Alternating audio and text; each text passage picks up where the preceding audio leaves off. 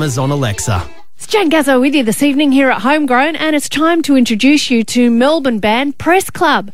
They're fronted by vocalist Natalie Foster. They've got bassist Ian McRae and drummer Frank Lees, as well as guitarist slash engineer Greg Rietwyk, who joins me on the line right now. Hey, Greg. Hey, Jane, how are you? Good, mate. Now, you guys uh, formed, or some of you formed, or met at a very famous pub in Brunswick, Melbourne called the Lomond. Tell me more about that. Yeah, we did. So a few people have, have worked there for a few years. Like, it's kind of a rotating roster of uh, kind of who's who of uh, Brunswick, I reckon, have worked at the Lomond. And, uh, What is it about Brunswick at the moment? Because you got uh, King Gizzard there. Uh, I know Amity Affliction have recently moved there. yeah, neighbourhood youth. I think the Pretty Littles might have a, maybe a toe in Brunswick, but there's certainly something going on there, I think. Just a bit of a bit of a scene. Okay, so tell us how Press Club got together. Press Club was just, we kind of have, all been playing in bands in and around each other for the last sort of three, four or five years. I think off the top of my head, I can't really remember how long it's been now, but um, we basically had kind of played together and wanted to sort of